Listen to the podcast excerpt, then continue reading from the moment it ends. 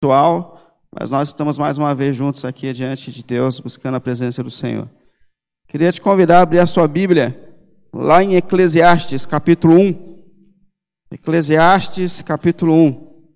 E eu vou ler a partir do versículo 1. Eclesiastes 1, a partir do versículo 1. Vamos ler um texto mal-humorado, de alguém meio amargurado com a vida. Eclesiastes 1, a partir do versículo 1.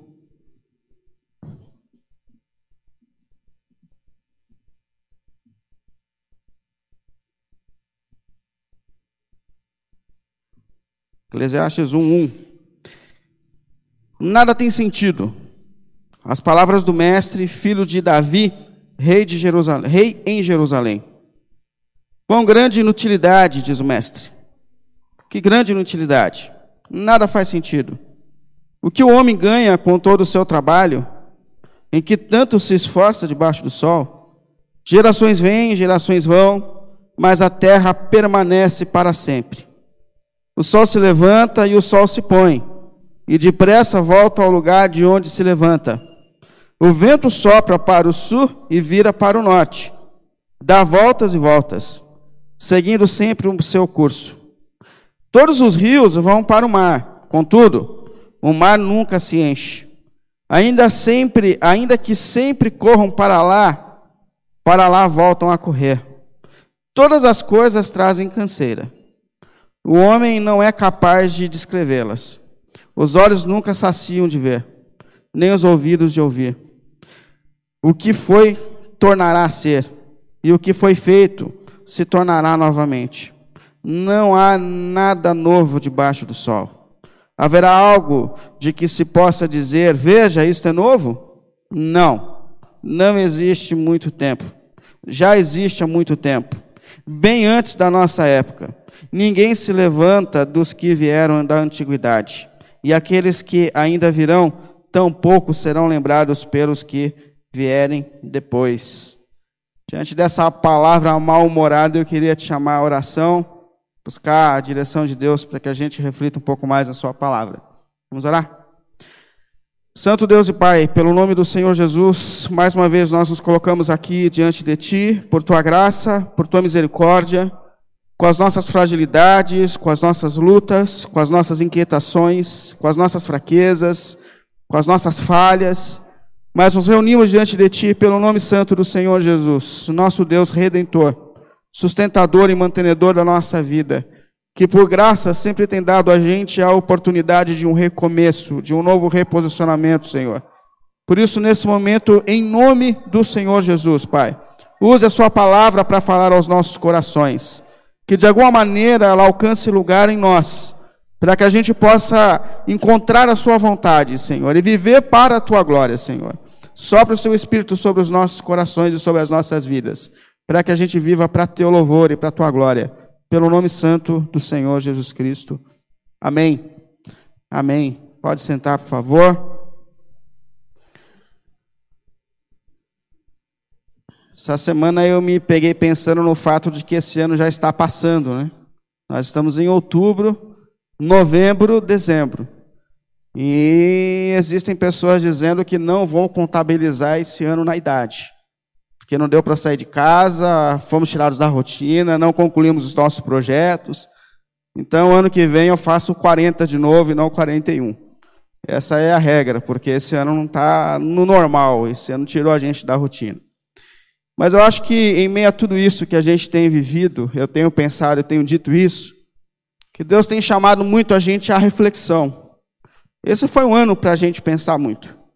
Pensar a respeito de onde estão as nossas estruturas. Percebemos que o mundo e a vida não estão nas nossas mãos, que nós não temos o controle da história, que nós somos completamente dependentes. Uma coisa que me tocou muito nesse ano aqui foi perceber que a gente consegue parar.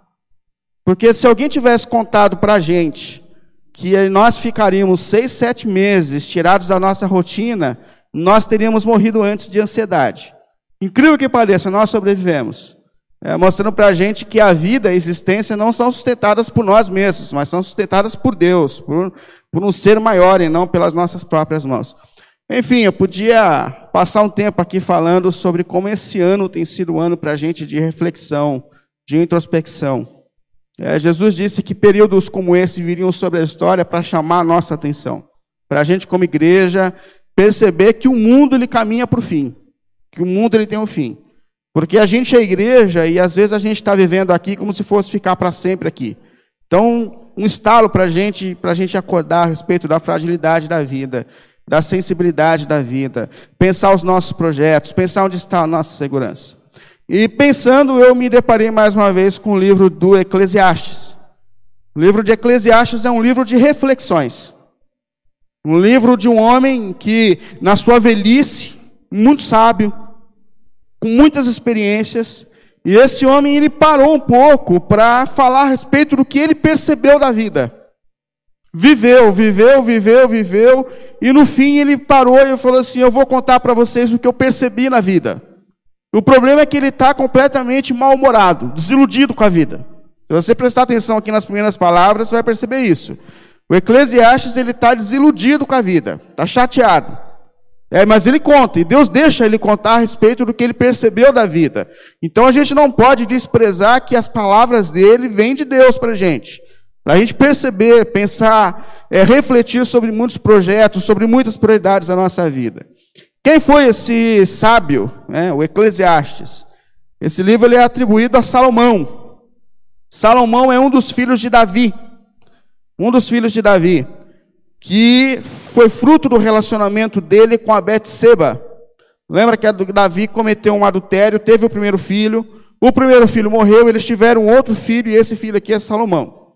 Então é filho de Davi, do grande rei da nação de Israel.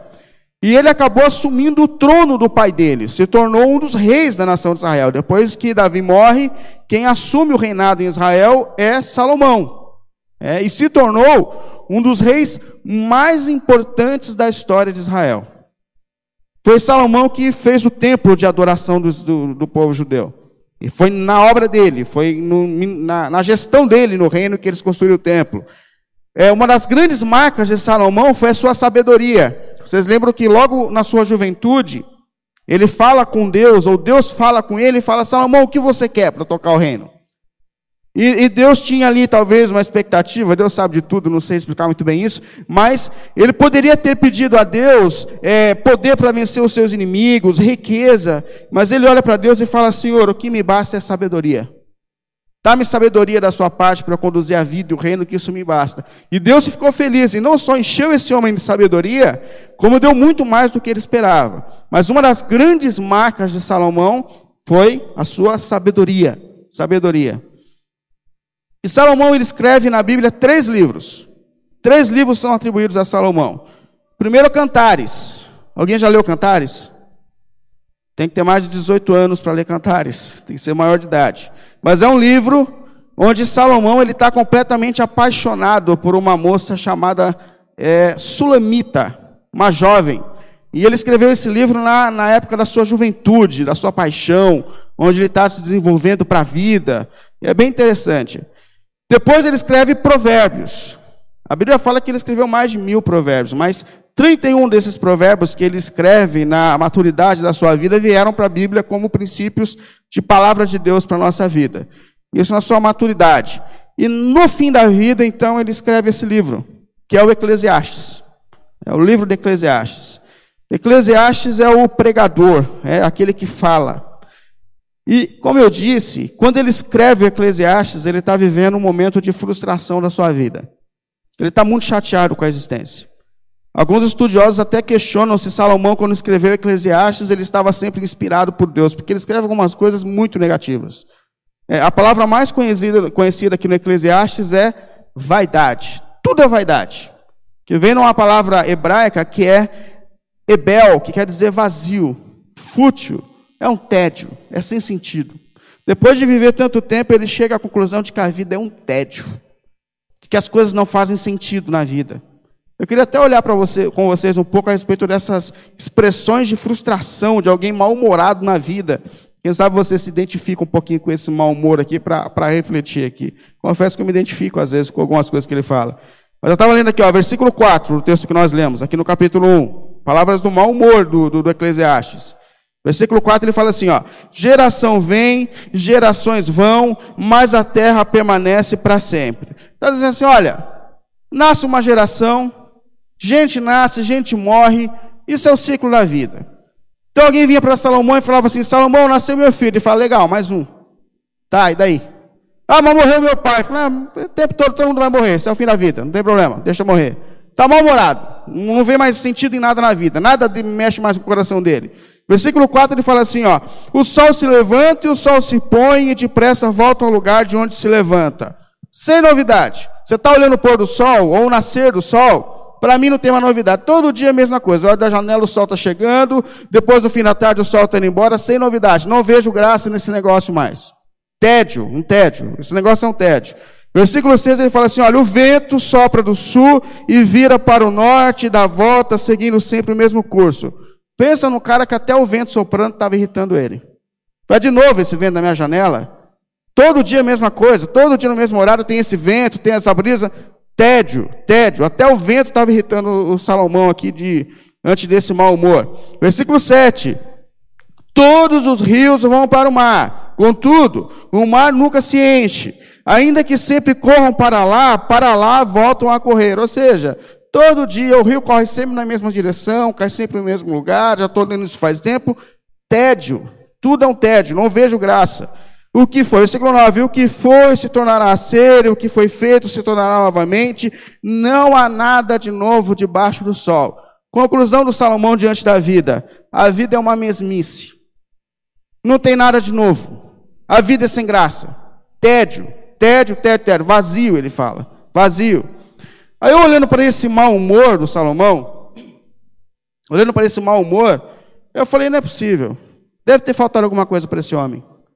Não sei, talvez ele deveria ter se envolvido num grande projeto na vida, é, não sei, é, sonhado mais. Talvez tenha faltado para ele um grande amor na vida, para ele se apaixonar e, e, ter sentido na vida. Talvez Salomão não tenha ganho dinheiro como deveria. Não sei, alguma coisa de errado deu. Para Salomão ficar mal-humorado assim com a vida, é, alguma coisa de errado deu.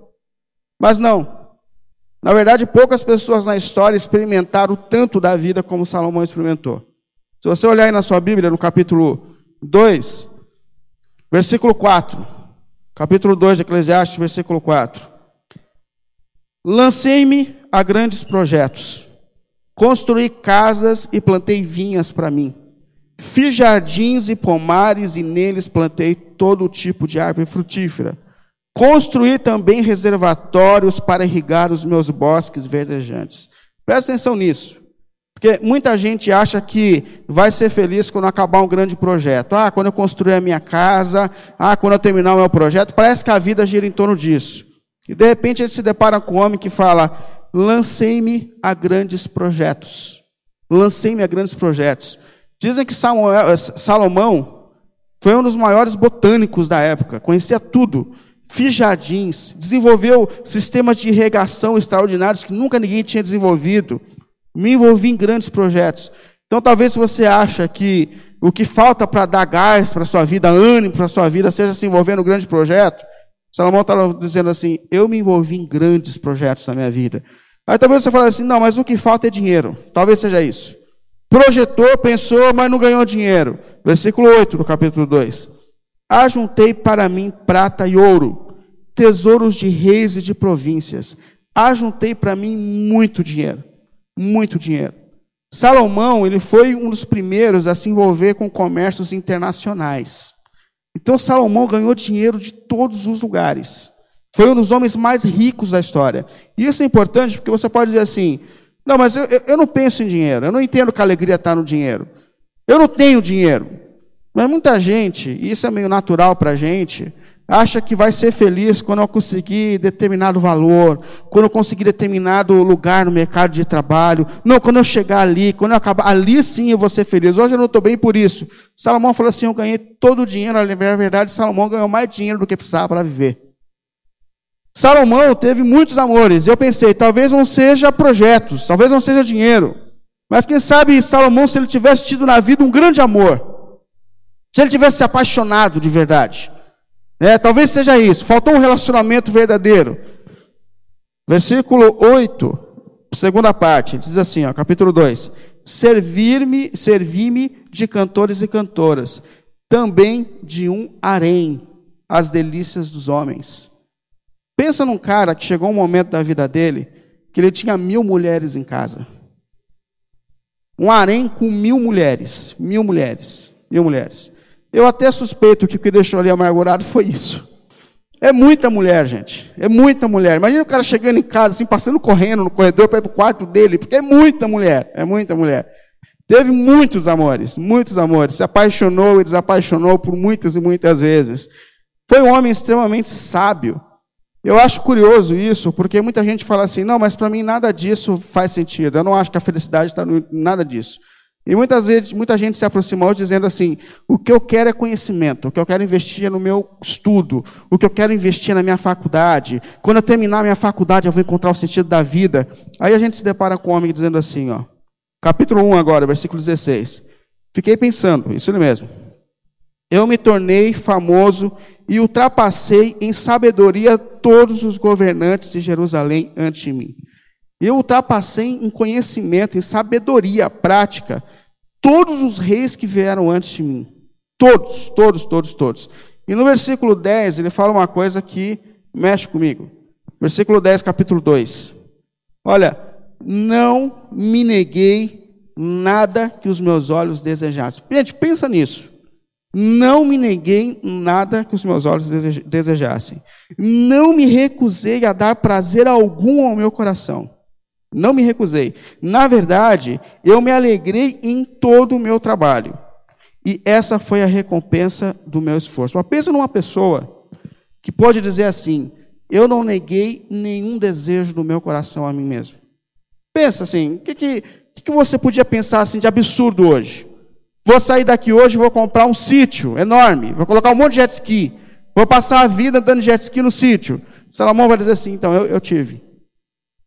Eu, eu, meu sonho é casar com determinada pessoa. Eu tive. Eu tive. Todos os amores que eu desejei, eu tive. Ah, mas o meu sonho é um projeto. Eu, eu cheguei. Eu não neguei a mim um desejo do meu coração. Aí ele para diante de tudo isso. Versículo 17, versículo 17 capítulo 2. Ele fala: Por isso desprezei a vida. Por isso desprezei a vida. Pois o trabalho que se faz debaixo do sol pareceu-me muito pesado. No versículo 17 ele termina dizendo assim: Eu detesto a vida. Eu detesto a vida. Você para diante de um homem que desfrutou todos os prazeres que um ser humano pode sonhar. E você fala assim: e aí, Salomão, o que você tem a dizer a respeito disso? Tédio. Nada disso foi capaz de preencher o meu coração. Nada disso trouxe para mim a satisfação que eu achei que eu encontraria na vida. Nada. Mas o dinheiro, não, não trouxe. E os amores? Não, não trouxe, não trouxe. E a sabedoria? Não trouxe. Nada. E os projetos concluídos? Não trouxe. Continuei com um vazio no meu coração, com um tédio diante da vida. E eu olho para as palavras de Salomão com sensibilidade, porque, para falar a verdade, o tédio, o cansaço, a desilusão, é um mal que pode alcançar qualquer um de nós. Qualquer um de nós. Qualquer um de nós, em algum momento da vida, pode parar e falar assim: Eu estou cansado. Não encontrei o sentido. Não encontrei o sentido. Aquilo que eu achei que ia trazer estabilidade, felicidade, não trouxe. Eu estou cansado. Pessoas que estão cansadas no relacionamento. Olha, eu tentei, eu, eu, já até casei de novo, eu tentei de novo, mas não adianta, eu não consigo ser feliz, é um tédio. Eu não consigo. Estou cansado, não estava lá, eu achei que estaria. Não, mas não estava, a minha felicidade não estava lá. É, sabe, pessoas que quando a gente se cansa com o trabalho, é, é um chefe insuportável que você luta, luta, tudo, você faz esse negócio é um tédio. É uma empresa que você tenta, tenta, tenta, tenta, tenta e o negócio não vai para frente, não dá certo. Você fala, estou tô, tô cansado, eu não sei para onde ir.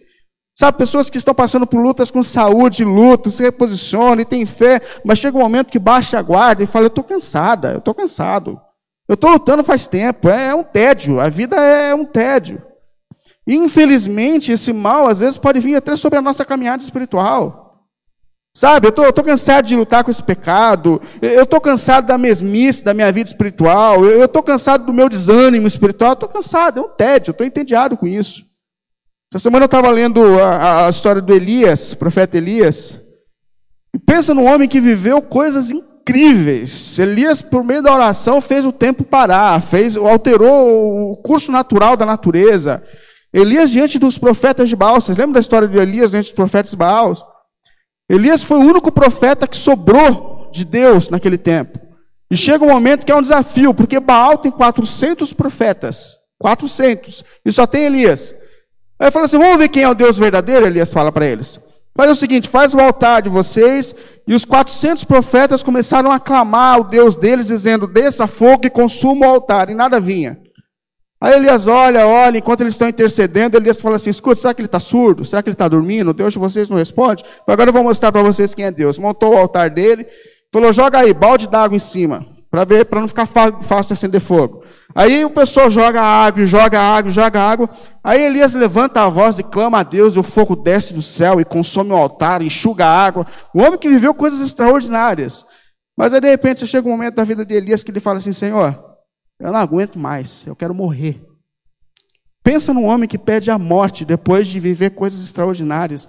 E, e esse abatimento espiritual, esse cansaço espiritual, ele pode vir sobre qualquer um de nós.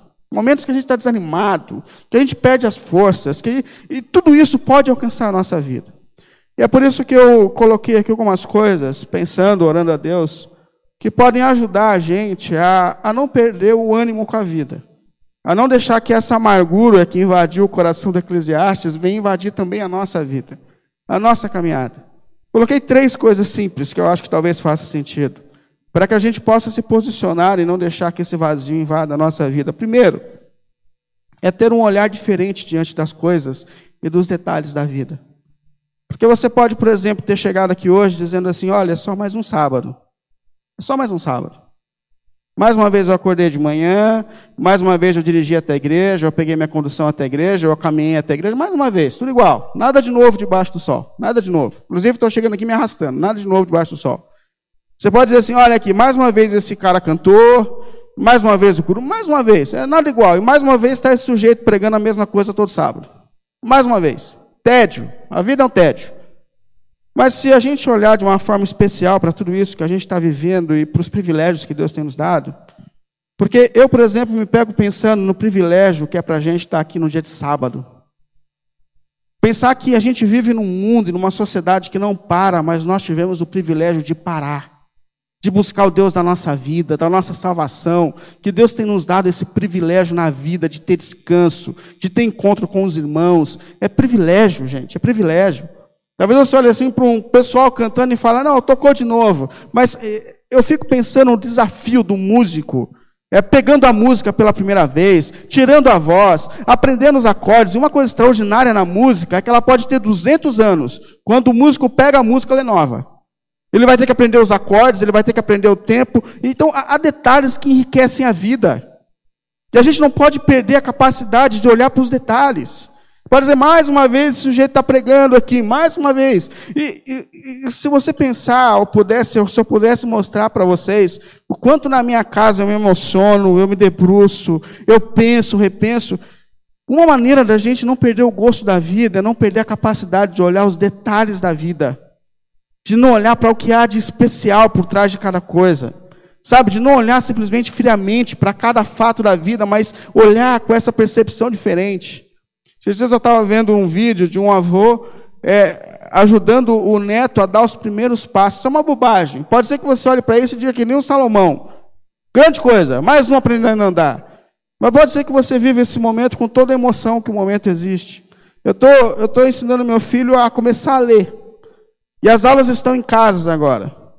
E eu fico olhando o Vitor pela primeira vez formando as sílabas. Vai lá, Vitor. Vai, é F com A. Tá. Não, não é tá, filho. Pensa. Não, é fa, é fa, pai. É fa, é fa, isso. Mas quanto isso é extraordinário, viver esse momento, observar esse momento. Então, uma forma da gente não deixar o tédio nos envolver é não perder a capacidade de olhar para os detalhes da vida, para o que Deus tem nos dado, para a riqueza de cada, de cada detalhe da nossa existência. Sabe, não olhar para os detalhes como uma coisa qualquer, como Salomão. Ah, é só mais um dia. Não, não, é mais um dia que Deus me deu. É mais um sábado abençoado, mais uma semana que eu estou concluindo diante de Deus, diante dos irmãos. Enriqueça a vida, olhe para os detalhes da vida, não perca isso, não perca isso. Segunda maneira de não deixar esse tédio envolver a nossa existência é olhar para as pessoas de uma maneira especial. É olhar para as pessoas de uma maneira especial. Sabe, é, eu fico pensando, por exemplo, em pessoas que estão casadas há 10 anos, 20 anos. Eu estou casado há 11 anos. Pessoas que estão casadas há 30. Tem alguém casado há 30 anos aqui? 30 anos não. 20.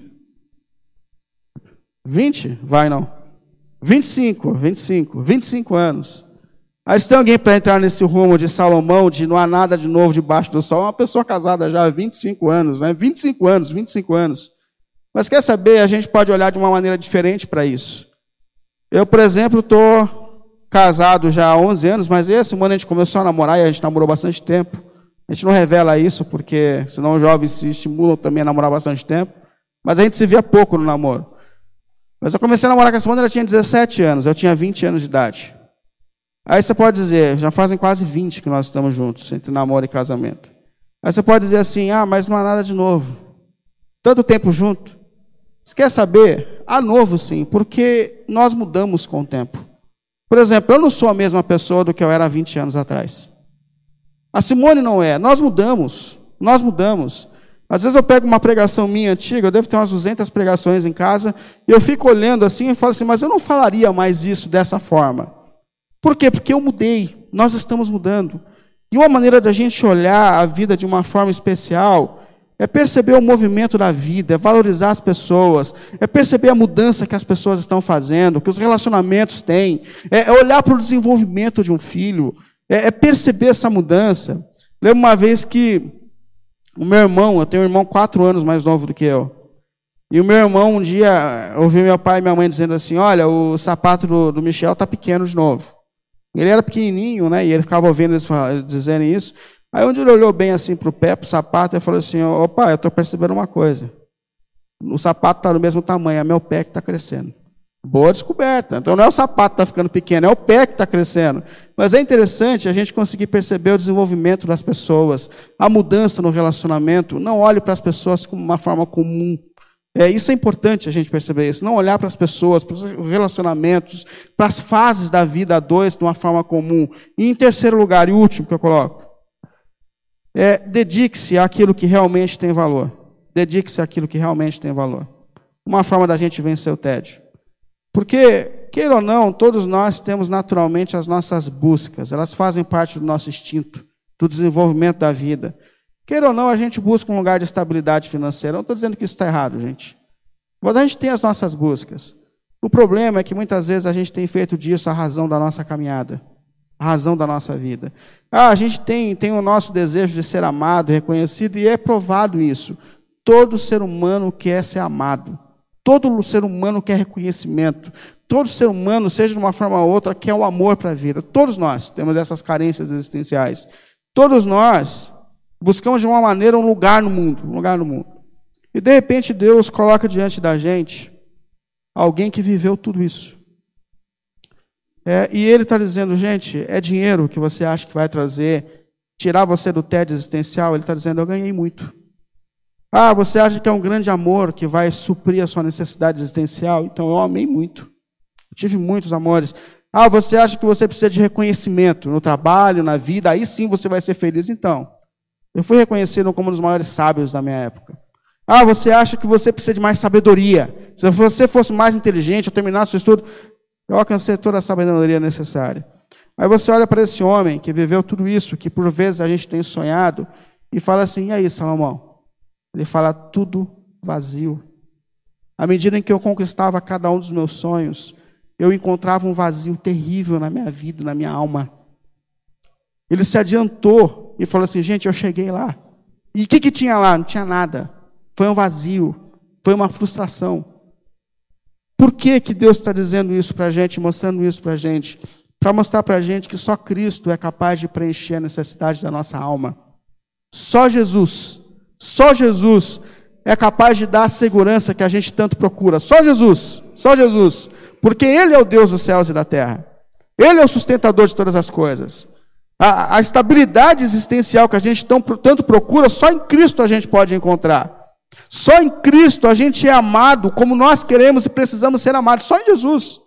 Só Ele foi capaz de dar a vida por nós, por causa do seu amor por nós, para que nós fôssemos resgatados. Só em Jesus, só em Jesus, só Jesus é capaz de garantir para a gente futuro. A gente se preocupa com o futuro, mas aqueles que estão em Cristo sabem que não só o presente está garantido, mas o futuro está garantido, porque Ele já comprou a nossa história. O crente, ele enfrenta os desafios dessa vida de uma forma diferente. Por quê? Porque ele sabe que a sua história já é uma história de vitória. É como se a gente visse um filme adiantado, então essa é a nossa vida. A gente passa por lutas, a gente passa por desafios, mas se nós estamos em Cristo, nós já sabemos que somos mais que vencedores e que o melhor ainda está para ser experimentado. Então só Jesus é capaz de preencher a nossa alma. E Deus está dizendo Senhor para dizer, gente, tudo é vazio, tudo é vazio. E o mais importante é a gente perceber que em Jesus, o ciclo da vida não é um tédio, como disse Salomão. Mas o ciclo da vida é uma nova oportunidade que nasce a cada manhã sobre nós. O ciclo da vida é uma nova oportunidade que Deus nos dá. Então, a, a, a você não desenvolveu, ainda dá tempo. Por quê? Porque o sol nasceu de novo. Porque mais uma vez a vida se repete e em Cristo a gente tem a oportunidade de colocar em ordem o que está fora de ordem. Em Cristo a gente tem a oportunidade de reconciliação. Em Cristo a gente tem a oportunidade de renovar a nossa vida espiritual. Em Cristo nós temos. Em Cristo nós temos a oportunidade de renovação. Isso é extraordinário. Eu citei Elias aqui. Elias, depois da sua frustração, depois de pedir a morte, Deus coloca lá um banquete. Elias, você precisa comer. Olha como Deus trata Elias. Você precisa comer, você não está bem, você está de estômago vazio. E ele come. Agora vai para o monte, sobe lá, que eu vou falar com você. E Elias sobe. E o texto fala assim: olha, de repente, quando Elias estava lá em cima, veio um vento forte, começou a arrancar as pedras, e ele falou: é Deus, é Deus, porque eu conheço Deus. Eu já fiz o sol parar, eu já fiz, eu já fiz fogo descer do céu, então é Deus, é Deus, é Deus. Ele fala que esperando Deus não estava na brisa, não estava no vento forte. Aí de repente começa a vir um terremoto, balança tudo. Ele fala, Deus, balançando agora, é, é como Deus se manifesta. O barulho, o som. Ele falou, é, Deus não estava não, não estava no terremoto. Lê esse texto lá em 1 Reis. Aí depois fala assim: veio fogo, começou a se manifestar fogo. Ele falou: agora é Deus vindo para me, me recolocar em pé, para renovar a minha vida espiritual. Ele falou: não, mas Deus não estava no fogo. Mas ele falou assim: de repente eu senti uma brisa leve e suave. E eu me prostrei em terra, porque Deus estava numa brisa leve e suave. Ou seja, Deus pode te tocar de várias formas, de várias maneiras. E talvez Deus esteja hoje trazendo renovação para a gente de uma forma leve e suave. Quem sabe Deus não se manifesta para fazer a gente repensar a maneira de ver Deus. Não, mas eu só vejo Deus no barulho. Não, não. Deus pode estar se manifestando de uma maneira tão pequena e tão detalhada, mas de uma maneira tão poderosa sobre a sua vida. Mas é muito importante a gente perceber que o ciclo da vida, o dia que se renova, é em Cristo uma nova oportunidade que Deus nos dá de recomeçar, de se reposicionar. E que mais uma vez essa graça se renova sobre a nossa vida para que os planos, a vontade de Deus se realizem em nós. Glórias a Deus por isso. Glórias a Deus por isso. Queria te convidar a ficar em pé, por favor, para a gente orar ao Senhor.